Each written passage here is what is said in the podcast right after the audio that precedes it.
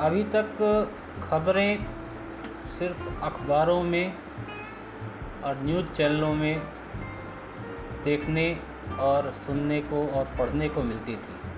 अब नया दौर है, सोशल मीडिया पे भी खबरें आनी शुरू हो गई हैं। लेकिन उनके लिए भी हमें पढ़ना पड़ता है या देखना पड़ता है। अब उससे भी आगे बढ़ कर के हम लेकर के आ रहे हैं।